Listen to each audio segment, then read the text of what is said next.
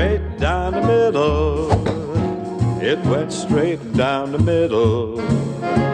Then it started to. Hook so, Hal, you were assembling your small team. So you start with Freddie, but you also added an agent, didn't you, at some point? Well, yes. My uh, original agent was Fred Ridley, who is now running Augusta. Chairman of Augusta. Uh, yeah. yeah, chairman of Augusta. It's a pretty good pick. Yeah. You know, Fred was with McCormack IMG at the time, you know, and uh, well, he had actually left McCormack at this time. He had been with them originally. He was an attorney, you know, and he was just an attorney in Tampa. And I called him on the phone and I said, Fred, I, I don't know if you want to do this or not, but I said, you know, I, I kind of want somebody that understands what being an agent is like, but doesn't conform to all the things that agents do.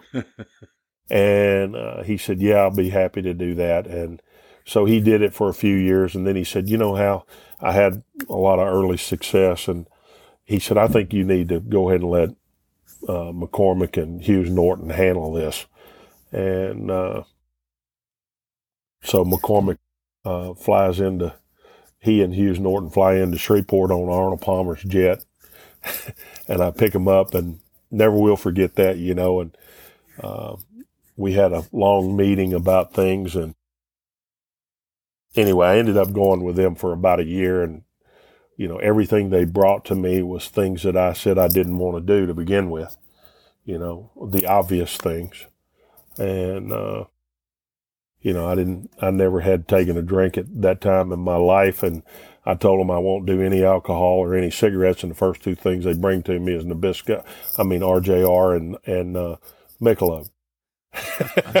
and it's like, I, so you didn't, you didn't understand English when I was talking to you. Huh? Yeah.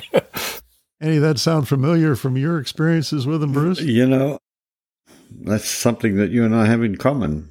Hal. I was with McCormack in the early days too, and uh, my my dismissal of the company wasn't wasn't because of uh, alcohol and cigarette, uh, you know, endorsements, but uh, I got on a plane uh, in LA one day and I headed back to Australia and I got a phone call say, you know, that account that we have with that brokerage firm needs needs a little extra money in it. they they were taking care of the account and it wasn't working very well. So that was time for me to say goodbye. Yeah.